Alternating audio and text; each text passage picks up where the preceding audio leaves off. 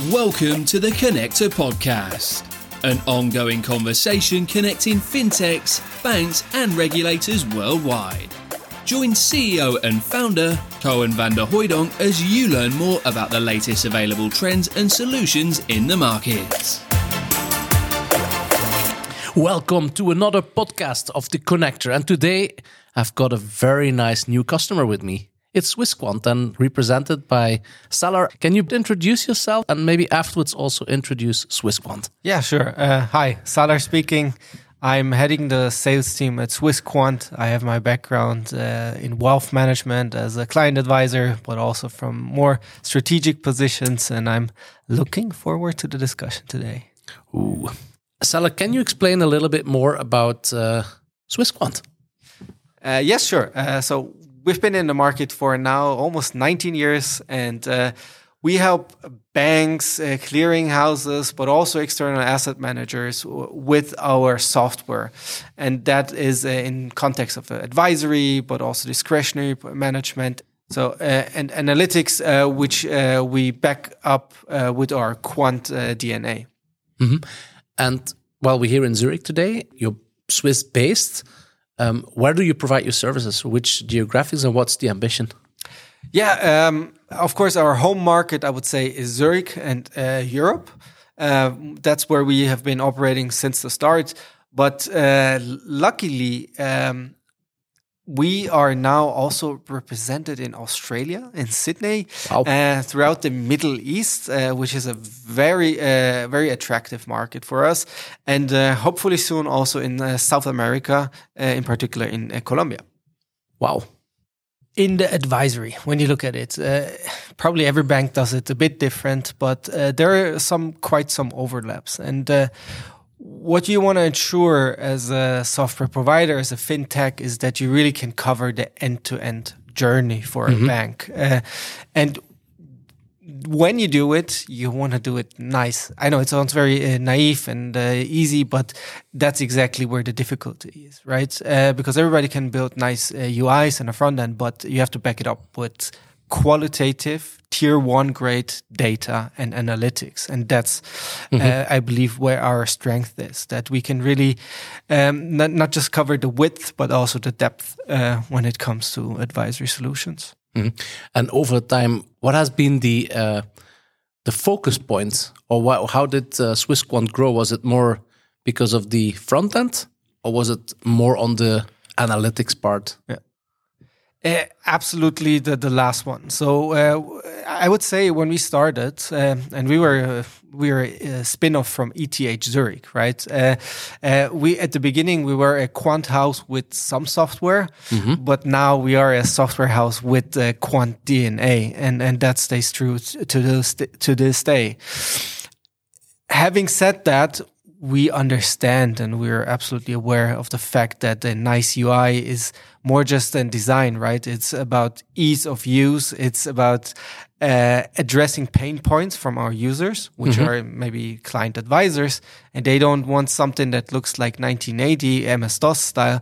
They want something that uh, looks nice, but also works in a very intuitive way. Mm -hmm. You talked about advisory before. And I think that's an interesting part to, to zoom in a little bit because some of the countries in Europe, they go more discretionary. How would you sort of combine advisory versus discretionary and how does that actually fit within your solutions? When we talk about discretionary, um, we see also there a quite heterogeneous uh, landscape. Uh, what what banks or our customers define as a discretionary. Um, so it could start with uh, the SAA generation as a top point, and then the assignment to the uh, client portfolios, and then it's uh, about very efficient rebalancing. Mm -hmm. and and that's what what is at the core of our optimizer engine. And when you look at both at advisory and discretionary, ideally you want to have the same underlying data because you want consistency in your reporting in your client conversations. And this is uh, where, where, we see the overlap. And then also the beauty of our uh, I'm not trying to make too much sales here or marketing, but the beauty of our optimizer engine is that it's actually the the flexibility it offers. Right, uh, we can cover with the optimizer engine, we can cover the advisory use case, i.e., I'm a client advisor. I have five minutes time to create an investment proposal. I, I can go and use the optimizer. It gives me a ready to use PDF uh, with uh, investment tra- yeah, with trading proposals, ideas. Yeah. Exactly. Mm-hmm. Or the other use case we're covering is uh, I am the discretionary portfolio management specialist, uh, and uh, I have some very intelligent uh, portfolio managers, and I don't want them to spend 10 days of the month by just simply rebalancing in a very repetitive way. But let's free up some resources so they can invest it on more strategic uh, uh, problems. And then the last part that I would also actually also consider as discretionary is um, what is known as robo advisory. Mm-hmm. Um, we we also cover that. Uh, but I'd like to make a point. Uh, it's when oftentimes when we speak about robo advisory, it's maybe five to ten ETFs in the background that uh, where the weights get shifted around, and that's called robo advisory.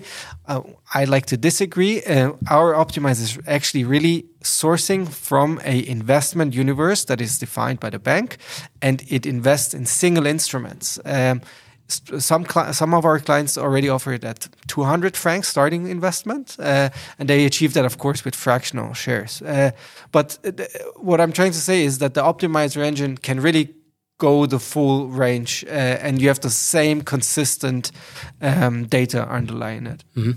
Well, talking about the optimizer, I think that in the latest years, something very interesting happened because uh, ESG came to the mix the fact that uh, the end investor can make a choice and, and has to make a choice, or they opt out, which a lot of the investors actually like.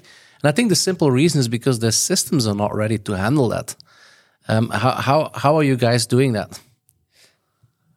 That's a great question. Um, I would say, in all fairness, there, there there has been optimizers in the market that could always cover some restrictions, right? Uh, there were optimizers that could exclude certain uh, industries, for example. Mm-hmm. But what not a lot of optimizer, I don't know many at least, uh, can do is uh, proactively reflecting ESG preferences into the equation.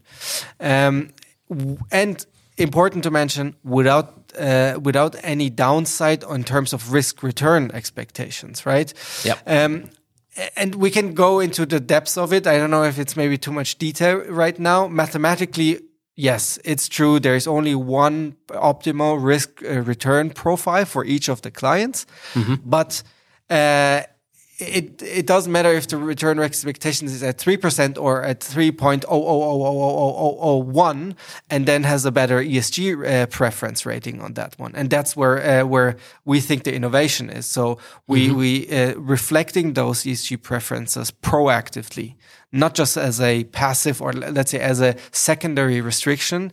I think that is where you can also drive the discussion as a client advisor differently and add mm-hmm. value. So you change from profile from profile uh, business to personalization business. Absolute, uh, bridging that uh, um, uh, bridging that gap between industrialization and individualization, because mm -hmm. we cannot forget, right? Banks are under enormous pressure in terms of margins. They have to increase efficiency. We are not anymore in the late 90s, or uh, there has to ha some improvement happen. And uh, this is a nice tool that uh, allows it to, to to actually achieve that goal. Mm -hmm. And very relevant. I think a lot of banks don't have a, a suitability engine that has been prepared to this new situation. What I, what intrigued me about Swissquant is that. Um, you use obviously your analytic powers in the wealth management industry, but you go far beyond that. Can you explain us where, what do you do and how do you actually use that capability in other uh, markets? Yes, absolutely. Um, and your observation is absolutely right. We uh, traditionally we served banks; uh, these were our main uh, clients. But uh, throughout the years, we also understood that what we have built, um, the risk engine, for example, mm -hmm. the use cases are actually much uh, wider and broader. And um, um, for example, if we look at um, impact analytics, uh, this is uh, our investment analysis suite that we offer for external asset managers, multifamily offices, but also for CIOs in mm -hmm. in, in some uh, banks. And the reason why we decided to go into that market is that with the risk engine that we've built, this is a banking native, a wealth management native risk engine that allows a holistic view. And this is an important point, right? Uh, because they, I, I, know there are engines out there, there are solutions out there, they cover one asset class perfectly, but a wealth management client is is interested in it's this holistic. always multi. Absolutely. Yeah. So we're talking. So on the one hand, it's the, the the width again of the asset classes we cover. So we talk about equities, fixed income, but also illiquids such as private equity, private debt, and that's um, that's something where we can add value. But then also depending on the value proposition of our clients, they they they, they don't just want to show, let's say, a very simple volatility KPI, right? They want to they want to show their expertise by being able to mm-hmm. discuss a variety of uh, KPIs such as uh, CVAR, VAR. They want to do stress testing. And these are things that we always had uh, in the pocket, uh, but we understand only since maybe two years now that uh, actually uh, external asset managers and family offices are super interested in it. Mm-hmm. And um, that, that that's something I'm actually looking forward to a lot. Yeah. Oh, nice. And and what what else is on shop? What what else is the the future for Swissquant? When you talk about future and don't mention AI, probably that's uh, very naive. Did I mention AI? so um, so AI is definitely uh, one topic um, that we I must say, traditionally always looked into because mm -hmm. our quantitative methods always required. Uh, it's a very thin line between analytics and AI. In absolutely way, right. right? Yeah. And our risk engine, for example, always has been uh, uh, applying, let's say, Monte Carlo simulations and very close nearby uh, neighbors. Uh, and and what we have done in the over the past two years before uh, I think or with and before uh, ChatGPT, we were looking into actually use cases that add value, and it's not just because it says AI, and um, and we have identified actually uh, some use cases. For example, campaign management. Um, mm-hmm. Everybody knows campaign management. You have a trading idea from a central sales team uh, that's get uh, that gets distributed to client advisors. I was a client advisor. I know the pain when my central sales team sends me a trading idea that is super irrelevant to me, but I get the extra work because I have to say why I didn't invest in it. And that, that's just frustrating. So this is actually a field where we think AI makes sense. So we enhance our uh, buy probability estimations for a campaign for each portfolio on portfolio level. And then combine it with the optimizer we talked about earlier, mm-hmm. and then you get a very customized uh, investment proposal for a trading idea. And if it didn't work this time, we make sure that we applied machine learning to improve the results for the next time. So this is one, I think, one of the use cases that AI comes into place, and it's going to be. Salar, are you almost saying that you you're augmenting the um, the journey of the advisor by giving more insights that are actually on top of the actual small between brackets proposal? Uh, augmenting is the perfect word because uh, if if you know the wealth management industry, um, it's still a people business, and it's still the banks. Uh, if you look at the big players, they invest a lot in the in the uh, advisors, and they bring a lot of to the table. Mm -hmm. So you don't want to necessarily fully replace them. You want to help them. You want to be a co-pilot. You want to augment their work, and that is exactly what we do. We bring maybe 80% uh, and then the final 20% the important call is with the client advisor and they can decide mm-hmm. if they want to go for it or not mm-hmm. well well makes a lot of sense to me um, we're almost at the end of our um, podcast and uh, i think i have one very important question still to mention is how can people contact you it's quite easy, actually. Uh, so the easiest way would be our website, which is www.swissquant.com. Uh, other than that, we're active on LinkedIn uh, and uh, also uh, present at uh, several conferences. And I think you also have a very nice podcast and some good white papers as well on the website. Yes, uh, thank you for bringing that up, Con. Uh, uh, our marketing team is going to be very happy about this, and they put a lot of effort into it. So please make sure to check it out. All right, Salar, thank you very much for having you. And uh, thank you also to the listeners. And stay tuned. More fintech news from the Connector podcast. Thank you very much. Thanks for listening to another episode of the Connector Podcast. To connect and keep up to date with all the latest, head over to www.jointheconnector.com or hit subscribe via your podcast streaming platform.